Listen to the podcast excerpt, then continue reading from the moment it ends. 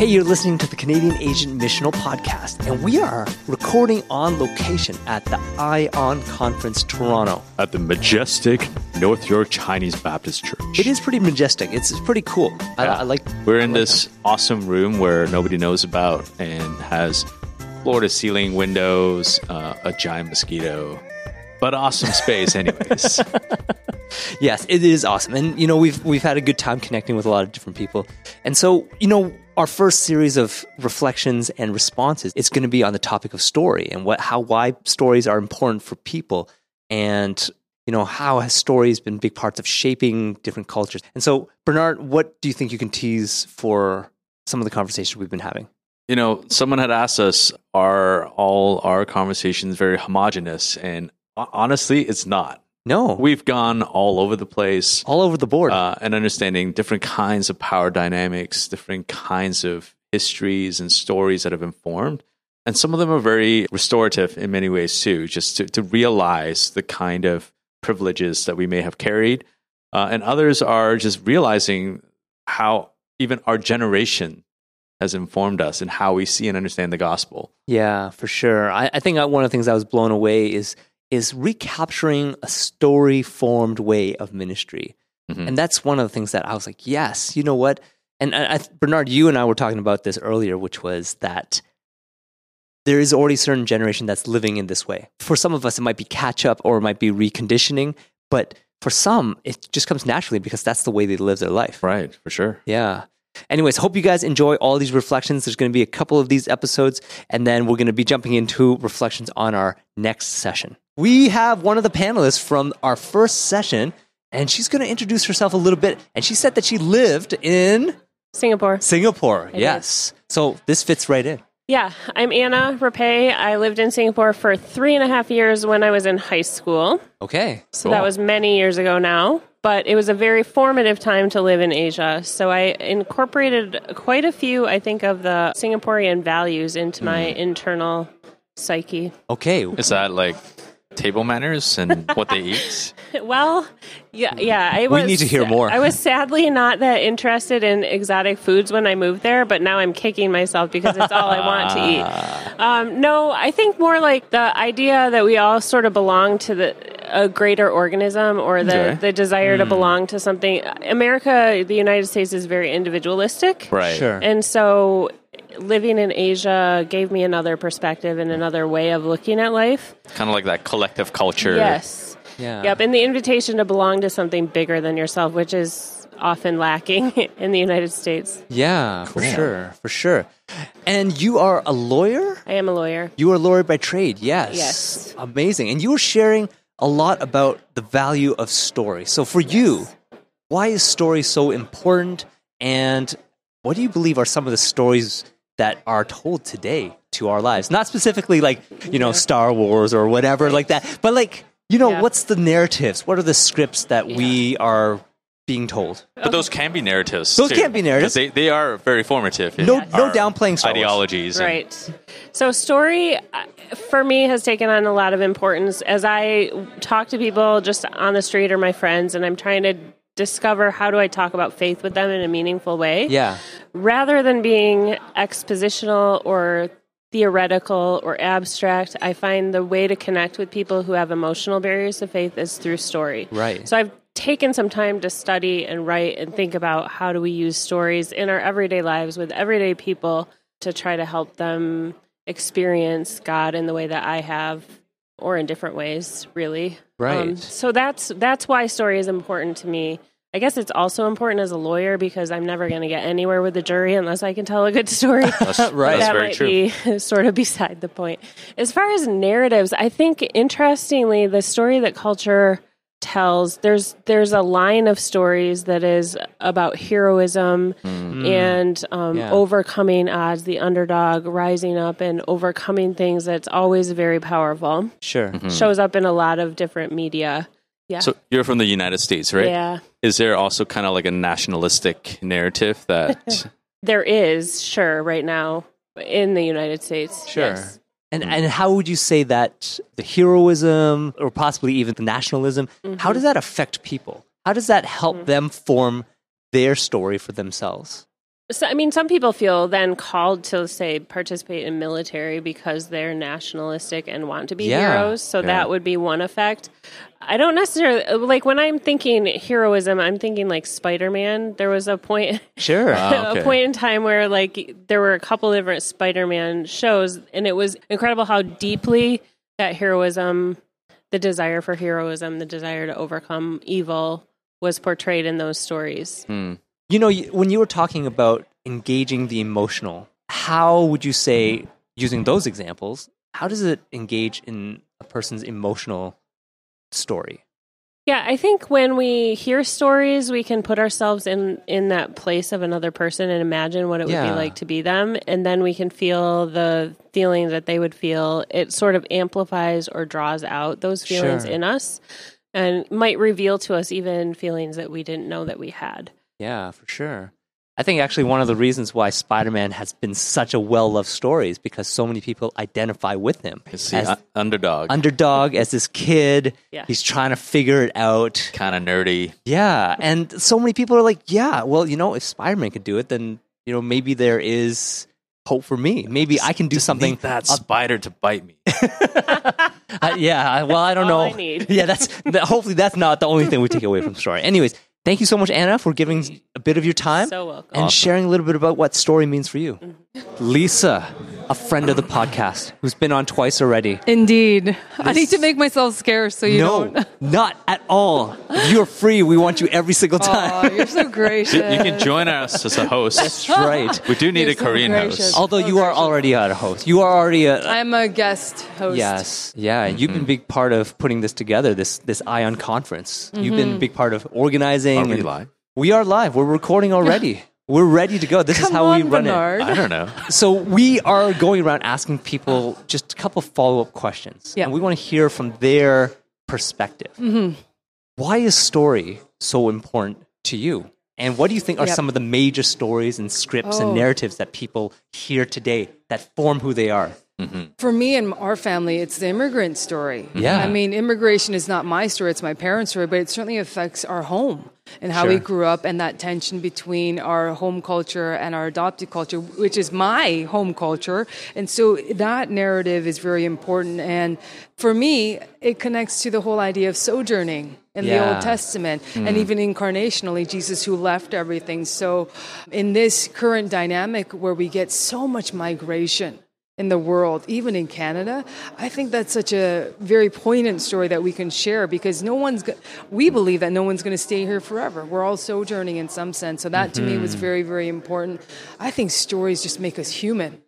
Like, Yeah. I loved what the panel mm. shared because it's information, but where's the moral direction? Where's the interconnection? Where is that wa- entering in? I think that's what John Franklin um, worded it like The, the enter in. mirror that kind Yeah. of reveals. Yeah, like it's funny because I know our panelists and I've spoken to them, you know, briefly. But the, when you really hear their experiences, I feel like stories is how God has communicated to us because again, Yes. it transcends generation and culture. Stories connect us. Yeah. Stories are really what binds us together and forms a culture. Yeah, yeah. I, I find that I think we we know that stories are integral part of our everyday life, and perhaps the question isn't so much whether or not we should be telling stories, but what kind of stories Mm-hmm. Right. should we be Right. telling? As a Canadian immigrant, second generation Korean, Torontonian context, Mm-hmm. Yeah.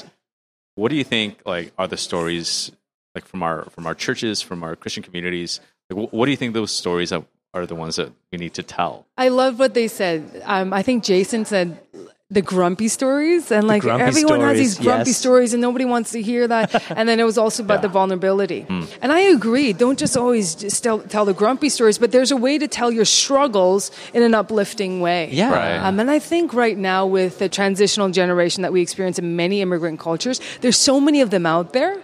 But for example, in the Far Eastern culture, it's not encouraged. Just show your emotions, your experiences. And I think that com- somewhat stifles that storytelling. Yeah. There's honor and shame. There's so much at stake. You want to say the right thing. But in storytelling, the right thing is what you've experienced, and it's not Yeah. right or wrong. Yeah. Right. Um, and so that I think the stories that we can share in our Asian um, church communities is the transition, is a second gen experience, the struggles at home sometimes, and sometimes they're just funny. It's just funny when you can say, "Yeah, that's totally what we did too when we put um, clean dishes in the dry um, dishwasher," because you know it, that those are stories it's from every practical. Yeah, What are you talking yeah. about? and I think we need to be able to laugh at even the struggling stories Yeah. because this there is um perspective when you're able to laugh and say, you know what, God is good, and we're going to get through this. Yeah, So- for sure. And actually, one of the things I really appreciated is, is this might be the way in which we can all find our, our way in terms of working through struggle. Yep. Because they mentioned, you know, it was mentioned during the panel, there's one way to engage things in an analytical way. Yes, And yeah. for sure, that can have some of value, but stories and stories about the struggle and working through that struggle becomes so formative for people Yeah. and becomes something that people can find themselves in. And it draws the people together. Yeah, Yeah. you're part of that because you've experienced something like that. That's What right. was really fascinating. So somebody introduced me to subtle Asian traits, Yes, On I know that Facebook? Facebook. and it's, it's, hilarious. so good because it's like these vignettes and memes about like stories, but sometimes they get like really deep and about like mm. this is my struggle, my inter-ethnic relationship and Yeah. Whatnot. This weird kind of community begins to form, and it's just these simple storytelling that really draws people together. It's Yeah. like I get that. Yeah. But I mean, I've experienced that. Yeah, Yeah, for sure. I think that's why you get a generation that connects with the movies that are out there. I mean, every generation connected with movies, great novels. Mm-hmm. It's that moment when you say, "I totally know what that feels like," and it's funny because if you a tragic experience or story would be if you lose a child. Mm-hmm. You don't Yeah. have to be Chinese, Korean to understand what it feels like for a Scottish woman, for an African woman to lose that Right. child. So there is a human experience, and I there, that word came up in the panel, that meta narrative. Yeah. This is a human journey, and when we use culture or some of these other things, this analytical mind to build barriers, I think stories really bridges those gaps. Mm. Yeah, for sure. I think the human experience can be described more accurately in story Yeah. than analysis. Yep. Right? It's easy to just pick apart something and deconstruct something, but the story is really like what life is all about. Right. If we're really honest, analysis actually is based out of stories. Sure, it can be. Mm-hmm. because can be. at some point in the process of analyzing something, it was a mm-hmm. story. Yeah, for sure. We got John Franklin here who was helping to moderate the first session and adding a lot to it. And we had just some questions that we wanted to continue to ask, and we want to hear from your perspective. So, the main question is, especially as we talked about story in the first session, why is story so important to you? And what do you think are some of those stories and narratives that are shaping people today? The story is hugely important in that it helps us to order our lives. It gives us a kind of direction, and, and we are also invited to live in stories. So we hear a story and then we'll live in it. So it's important for that reason, and I did allude to this that I think story is also hugely important for moral direction. If you're going to have moral direction, you've got to go beyond information. You've got to have a narrative that sort of runs through time, as it were, and that moves moves your heart and your will Right. to, to live differently. How did you make that connection between story and moral direction? Like, how did that come together for you? A book I read. No, I, Hey, that's I, good. I'm, I'm actually teaching a course, a class right now in ethics. But when you think of information, where would you find any moral direction? I've been reading about AI, for example, artificial intelligence, data galore, right? Problem solving, yes, but what's right and what's wrong? Hmm. So there's a, there's a famous philosopher, 18th century philosopher by the name of David Hume. And I hope those who are listening to this, that this will not be, what shall I say, excessive. He's a good read. He's a good read. But Yes. but he said you can't derive an ought from an is. Is has to do with facts, hmm. and you can state the way things are. But how do you move from the way things are to the way they ought to be? Sure. Yeah. That's a very difficult a- jump. It's an interesting perspective. So It's so like, how do you dream? How do you imagine? It's a hopefulness. well, what gives you any any prerogative to say you ought to do it this way or this is better?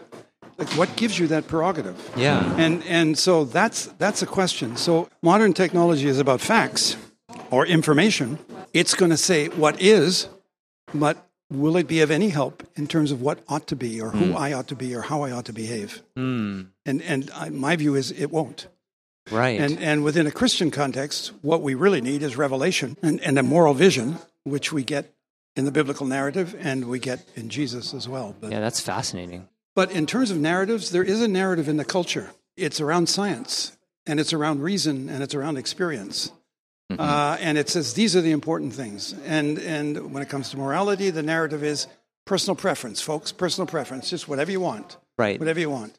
Or to quote a very famous phrase, when it comes to something that you're kind of interested in or desire, just do it. Right. right. Well, that's not exactly encouraging reflection. So the culture has a narrative that we live by. And you know where we get this? We get it in many places. We get it through media, not least the movies. Mm-hmm. Sure. I mean, Absolutely. we go to the Yeah. movies, and, and why do we go there? One of the reasons we will go is because we're trying to think about how we ought to live. That's an ought there, sneaking mm. in. And, and we go to the movies and we get information on that. So, in some ways, the theaters, not just the theaters, but they've become a substitute for the church. Right. And your mm. celebrities have become the priests. Ah, and these are the ones that you're going to look at as you sit in the dark and you have, forgive me, but your Eucharist, pop and popcorn, right? Oh man, Well, This- this is- bread and wine. this reframes the movies No, altogether. but but well, going very speaking meta. of ref- speaking of reframing movies, there's a book that's come out called "Movies Are Prayers" hmm. wow. by Josh Larsen, published by University Press. And when I first got a copy to review, I said, "Now, just a minute. Movies are prayers." Seems a bit of a stretch. Movies and prayers, okay, but movies are prayers. And the link that Josh Larsen makes is that in all movies you have human longing. You work all with that. movies have Yeah. human longing. Yeah. There's something going on in the film that they're longing for power, sex, knowledge, prestige. They're, they're longing for something. Mm-hmm. Belonging, meaning, love. They're longing for something. And human longing is actually where prayer begins. sure. That we long for something that is more. So, Yeah. so movies, prayers, yeah, all that stuff. And we are some. You may know the work of James Smith. Mm-hmm. Hmm. He has spoken of us not primarily as thinking beings, but as liturgical beings. Right. And mm-hmm. essentially, what what that means, as you know, is that we have longings and we have a desire to worship. Yeah. And, and we'll we'll pay our nickel and take our choice as to what we want to worship in this culture. Even you saying that movies and such are billions of dollars each year. Yes. And that's just evidence of people looking for something and looking for a That is our tithe. That- oh, oh, wow! Even to to stretch the analogy even more, exactly, yeah. exactly. But thinking about like, wow, that has such an impact and an influence on how people see themselves, Yes. and the story that they tell themselves, Yes. and the story that they can imagine for what's to come. That's huge. And and it's also the fact that we live in this information culture. Sure. Mm-hmm. And when you go to the movies or go to Netflix or whatever you do, Yeah. you have the opportunity to enter into a story. And it's not just information. Yeah, I mean that's I guess that's kind of a big way of uh, advertisement too. Like sure. it's even shorter and it's trying to paint a story, but it's inviting you into that narrative. Yeah. Like it's wanting you to buy, wanting you to support, wanting you to be a part of this. Oh, of course. Yeah.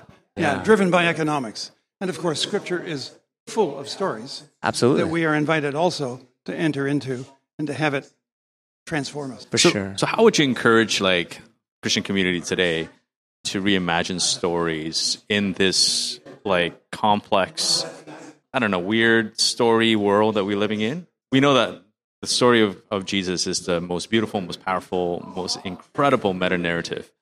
But I would want to add the most disruptive too. Absolutely. yeah. Just for the record, it, very, it disrupts your life. But in many ways, I think I wonder if our, our, our Christian communities have not painted this disruptive, subversive, beautiful, incredible stories. Uh, I will say this evening that churches have become vendors of religious stuff that we want, services. Like we, we want services from the church, and so the church has become a vendor. We, we're actually very indebted to a consumerist culture, and the church has bought into that.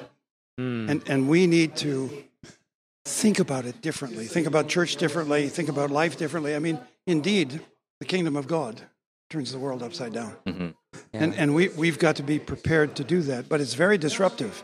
It's uncomfortable. Yeah. It's, it's a willingness to also be reconditioned, I think, because Oh, we shared about it earlier, where we are so locked into one way of presenting the gospel or Yeah. about proclaiming the kingdom that maybe we need to be reconditioned to understanding how stories and the sharing of stories and the invitation of stories is able to minister to others. Yes, Yeah. and, and one of the ways we do that is by embodying those Yeah, stories mm, ourselves. for sure. So people, we are epistles.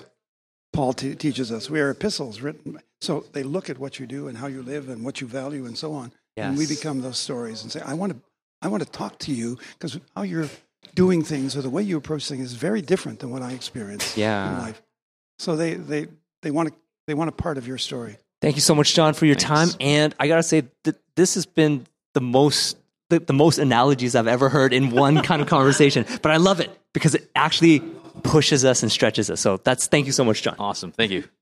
So we got Jason Tripp, and this is a double honor because we went to school together and we didn't even know we were going to be at this conference together. This is a providential moment. You were the first name that we saw. We did. Come on. And we were Seriously, like, we walked in and we're like, Jay Tripp's Jason here. Tripp. Jay Tripp is here, and it just made the experience even better. You know, I had a moment driving in. I'm like, I wonder if Jonathan Nip and Bernard Tan will be there. I actually thought that. I'm like, You did oh, not hope think so. that. I did think that. You did not think that. Then I I'm saw just- you guys. You, I walked right in, and what is the first thing I see is you guys walking around with these Yeah. microphones. I'm like, yes, it's a providential moment. Yeah, you ruined a take there. You were like, "Hey, Johnny," and so uh, no, Take two. Take two. It's all good.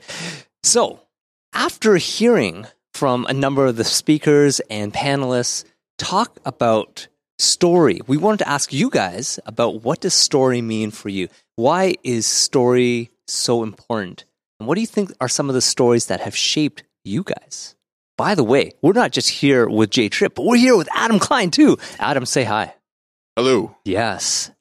Yeah, so Adam and I both serve in the Free Methodist Church in Canada, and we've been sort of wrestling with some of these questions for, I don't know, a number of years.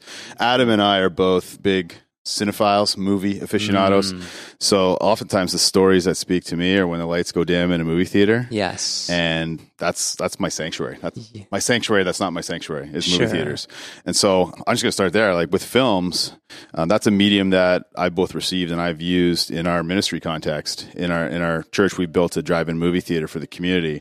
And What? so there's there's just some amazing power of stories and then the stories that follow after the story. So after seeing the story on the big screen, the conversations that ensue, whether it's in the theater or in a coffee shop or in a pub or wherever we gather. So it's just that storytelling sort of ripples out from what we see on the big screen. Yeah, So I see that's that's one medium, one way we've seen the power of story in our ministry context.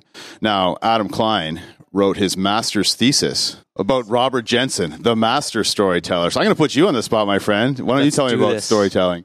Let's bring the bar a little lower there. uh, Thesis. I- I this did. better be the I best mean, answer we've ever heard. it was a professor, uh, so I did my. You guys did your masters together at Tyndale. I did mine uh, at, at Wesley Seminary in, in Indiana. But one of my early profs, he called me out. He said, "You're a narrative theologian." I was like, "I love the way that sounds, but I don't know what that means." And so he just said, "Just dive deep into Robert Jenson," and then we ended up going on a several year journey of just going deep into his work and and I mean I'll, I'll just summarize it to say that Jenson was one of those incredible theologians who rooted the idea of narrative not in style but in substance. Hmm. The idea Okay. that narrative is a part of God's own nature, and that if we believe in a Trinitarian God, a God who is community Himself by nature, then our existence is a part of that word that is being spoken, Father, Son, and Spirit. yes. And uh, so and then and then how do we see the evidence of that in in the, the scripture that's been passed down to us, and how does that uh, flow out into our lives and and regular ministry? So that for me now that of course comes after a lifetime of of cinema and music and Yeah. art all shaping me and media shaping me in ways that maybe I didn't know at first, and yet gave me this unique lens to engage with scripture and then find that foundational piece in God's own nature of being a word right? Now in the where we are at we're at is is trying to encourage our friends and colleagues across the free methodist movement of finding those practical points of engagement Hmm. post-textual. And again I, for me it, it it really hits home as a parent Yes. having having young kids they're, they're growing up in my home so, that, so they, they they love to read they're avid readers but the primary influencer and and point of contact for them is is oral is is video is media is Right. is all that kind of stuff and um and so how does that impact uh, their discipleship and their faith and what it looks like for them to share their faith with with their friends. But Jason was gonna. Yeah. and, and I'll echo that. Like I remember from a young age, my kids before bed, and this is just their way of manipulating me to let them stay up a few minutes later. Daddy, Were tell they me a story." successful? Yeah, always, always. Like bedtime routine would be like two hours because I'd be telling them stories, and I'd just be making up stories on the spot. But I tell them a story, Yep. and then we talk about it. Right? You, you can relate. Uh, yeah. You know how that works, Yeah. right? So there's just something powerful. There's something so creative and imaginative that that just draws people in to converse. And I love a good story is a story that deserves and demands a response, and so it becomes Mm. conversational. It's not just me talking at someone, but it's, Sure. it's inviting a response. And that, you know, we're followers of Jesus, so that was Jesus is a master storyteller, right? Yes. He asked as many questions as he answered more. And so good stories invite and ask questions that invite relationship and invite conversations that are ongoing. I mean, Sure. any good story starts conversation. That's why I say when we read the Bible or when we talk about the Bible, it should be spurring more conversation. Shouldn't be ending conversations. And too Mm. often, at least in some of my church upbringing, it was the Bible conversation was the end of the story instead of This is a the continuation, right? Yeah, exactly, right? It should be open ended, right? Yeah. So there's there's power in story, whether it's through film, whether it's through media art, whether it's telling my child a story before bed. Sure. That's awesome. And I, I love hearing how you guys talk about how stories bring people together, how it can bring about conversations, and it can also be a place where the gospel can be, you know, intersecting into Mhm. and how it leads to. And I love like that you guys both talk about movies and stuff like that because you know sometimes even people think that like you know they're not impacted by those stories, but they are. If you watch movies over and over like and you see the same themes, you start to find yourself in that. Absolutely. So Yeah. I, I'm I'm in a theater a few months ago watching Avengers Endgame. Yes, Right. no spoilers on this podcast. Come but on. come on. It's, it's been out for almost I two know, years. I so- know. I finally yeah, watched. yeah. I, I know now that No Bernard has spoilers, finally but, watched it, but this is the culmination of the Marvel movie genre, Yes. right? Yeah. The phase of Marvel. And I'm sitting there in the theater, and the lady beside me is just bawling at the end. She's a mess. Yeah. And I'm and I'm a feeler, but I'm I'm the only one in the theater not bawling. Like Sure. I'm, I'm like, it's amazing how emotionally attached Yeah. we get to fictionalized characters in movies, right? The power of the story to draw out our emotions. Yeah. And these aren't even real life people, right? So like she's a puddle on the floor. So there there's something to be said about the power of story and the emotional attachment to it. yeah. and not to leave Avengers behind us, but but sincerely, when that came out again, I, I, I'm I'm obsessed with learning the craft behind those things, Ah. and and and you probably uh, I shared it on social media when it came out back in the spring. But the directors of Avengers Endgame, I mean, they did multiple interviews and podcasts, but there there was this one that I shared and and passed around because they impacted the fact that the way that they told that story, which reached globally and made more money than any previous film, the way that they told that story was based on their observation and research of where culture has shifted in terms of emotional investment in characters over the long term. Yeah. Hmm. That people Oh, were yeah. not no longer looking for one-off stories, but they were looking for serial storytelling Yes. where over the course of a decade, that's what Avengers Endgame was. Over the course of a decade, their investment in these characters had massive emotional payoff. And how can we not learn from that? How can we not learn from that skill and that craft and that intentionality when it comes to what it means to tell not only a good story, but a lasting story? Sure. What does that say about culture? What does that say about culture and what people are looking for and longing for? So I think just again to use that Marvel example, I think we're waking up to the reality that people we shouldn't sell people short. Hmm. and we, and our stories should create long lasting relationships. I know that the people that I engage, not only in my church but in my community, that come year after year to these films or uh, our theology on tap nights or other things like, uh, and I see them and we just we pick up where we left off. Sure. It's like us. I'm seeing you guys. We're picking up where we left off from our Yeah. seminary days, right? So people people don't just want a one-off. They want they want a continuation of that story. And, and I think you mentioned the the importance of intersection and finding where our lives and our journeys, no matter our ideologies or where we are in our faith formation, find those points of commonality, find those points of intersection that can continue the storytelling and listening and asking questions and taking that journey together. hmm I think our culture is longing for that. They're longer. They're longing for deeper stories. They're Yeah. longer, yeah. To be a part of that. To be a part of that. Oh yeah. to be yeah. caught up in Find that. themselves in that. Yeah. Live that out. Embody that story. So another way I, I think that this I, I know this has lived out in my ministry as a pastor for over 15 years is is when it comes to preaching and and communicating God's word. And to borrow the phrase from um, the directors of the Avengers movie, serial storytelling. That topical sto- uh, preaching is great. Yeah. It has a place and a time. But I think when we actually take the, the narrative of Scripture, take an entire book or even a letter, but you take the Gospel of Mark and you preach through it and take the time, then, and on any given Sunday, you're not just seeking for answers or topics or questions on this chapter or this passage. You're allowing the entire scope of the story to have an impact of where the author has taken us, where the Holy Spirit through the author has taken us over the course of the narrative. Yeah. And I, I, I even think of I, I've uh, I've written about it in the past, even harping on things like in our English in certain English editions, you have the subtitles, uh, and I just call them spoilers um, because they ruin the experience of the story. Yeah. Because and I and I've uh, I, I often will elaborate on in Mark's gospel the feeding of the five thousand. When you get to that portion of that chapter, that's the subheading. Jesus feeds the five thousand. The But punchline. it's yeah, but if you read that passage in its entirety as the author and the spirit intended, Right. you don't know it was five thousand people or more until the last sentence. Right.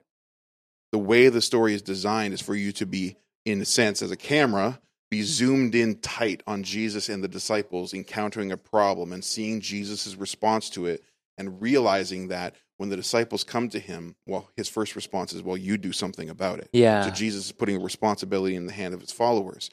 And then as the story unfolds, if you're following it carefully, you realize that this massive crowd, which we don't yet know, but this crowd of people, they don't necessarily know a miracle is taking place. They just know that they're being fed by Jesus Mm, physically, in addition to spiritually. Yeah, for And, sure. And then, so and as the miracle takes place, and the disciples are spread out and handing out food, I like to think that then, then suddenly at that last moment, that climatic cinematic moment, the, the the the camera zooms out and pans over, showing us a massive crowd of over five thousand people. That up until that moment, we had no idea hmm. that by the disciples' obedience and Jesus' actions, that it had that much of an impact Yeah. and and we can't really encounter God's word in that way unless we truly engage in the power of narrative and and then equip ourselves as practitioners of how to tell tell that story really well. Hmm. And not only to tell the story well, but to invite the listeners of the story to locate themselves in hmm. those ancient stories. yeah, absolutely. Like, where do you find yourself in this narrative? And why? How can you relate to this? And sometimes the challenge with stories like the feeding of the 5,000 for those that have grown up in the faith is those stories become so familiar, Yeah. they they lose You something. lose the entry they point. lose the entry lose point. So we need to be okay. I think it's okay to be okay with massaging those stories or recontextualizing those stories or retelling those stories with a modern slant. Give them a modern slant with still the same punchline, so to speak. So, for example, the Good Samaritan. Well, Samaritan, what's a Samaritan? Who's a Samaritan, right? right. So when I tell that story, sometimes we recontextualize it to the good fill in the blank, the good Muslim, the good transgender, the good Toronto Maple Leafs fan, whatever your your hated people group is. That's totally hated. We can't even go there. That's Outside just- of Toronto. Yeah, yeah. Sorry, we're doing this in Toronto. I'm those fighting words around here. But my point being is, we need to be okay with recasting and retelling the story with the same spirit. Because it's not about the letter of the law; it's about the spirit of the law Yeah. and locating ourselves in the story. So reimagining those stories together to invite people in closer. yeah. Awesome. You know what? I have to ask this because the things you guys are talking about demands patience, demands wanting to go deeper. Are people willing to do that? Are people willing to let themselves let the story be told to them and sit with it? Like you were saying, Adam, they want the the quick like, oh, what is this passage telling me for today, and what can I just take it and go? But what you The guys are three talking point about, application. yeah, it's three point application. Yeah, yeah. But what you guys are talking about is just sitting in the story and letting it overwhelm you. And are people ready to do it? corporate worship and the kingdom of God should be somewhat countercultural. We're constantly swimming upstream. Yeah. And living in a culture where we have, you know, fast food restaurants and microwave ovens, we we're sort of trained in our culture to have everything immediately at our fingertips. And sometimes we need to as as leaders and practitioners, we need to kind of pull the rug out from under people. We need to say, no, let's just let's just sit under this. Let's let's patience is a fruit of the spirit after all, right? So let's make this an opportunity to exercise one of those fruits of the spirit and you know, delayed gratification is not necessarily a bad thing in the life of the church, and it, it takes time, and, and sometimes people will resist that. But like anything, there will be those that that lean into that right away, those early adopters, and then others will sort of sit back and wait. Right. But then they'll see the fruit of it, and then they'll sort of follow suit. So it takes patience, and it takes us as leaders sort of modeling that. Yeah. And I have too many moments, and I like to confess of impatience. So it's it's been a journey in my own heart, and my own personal spiritual spiritual formation is a big part of Mhm. that. So Yeah.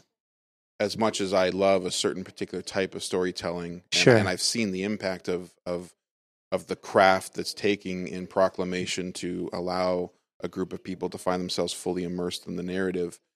I, I can't deny the fact, and again, I, I bring it to let's let's leave movies aside, bring it to TV, where I think of uh, a, a multi-camera sitcom on a major network versus an artistic, smaller audience cable drama. Right. And I think about Big Bang Theory after 12 seasons, whatever it long was, time. just ended. Yeah. The most popular, the most watched, the most everything.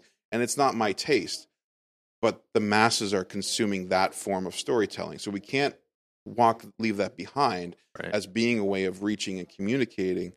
But at the same time, then I think of Mad Men and I think about Mhm. the slow burn and I think about the immersive drama.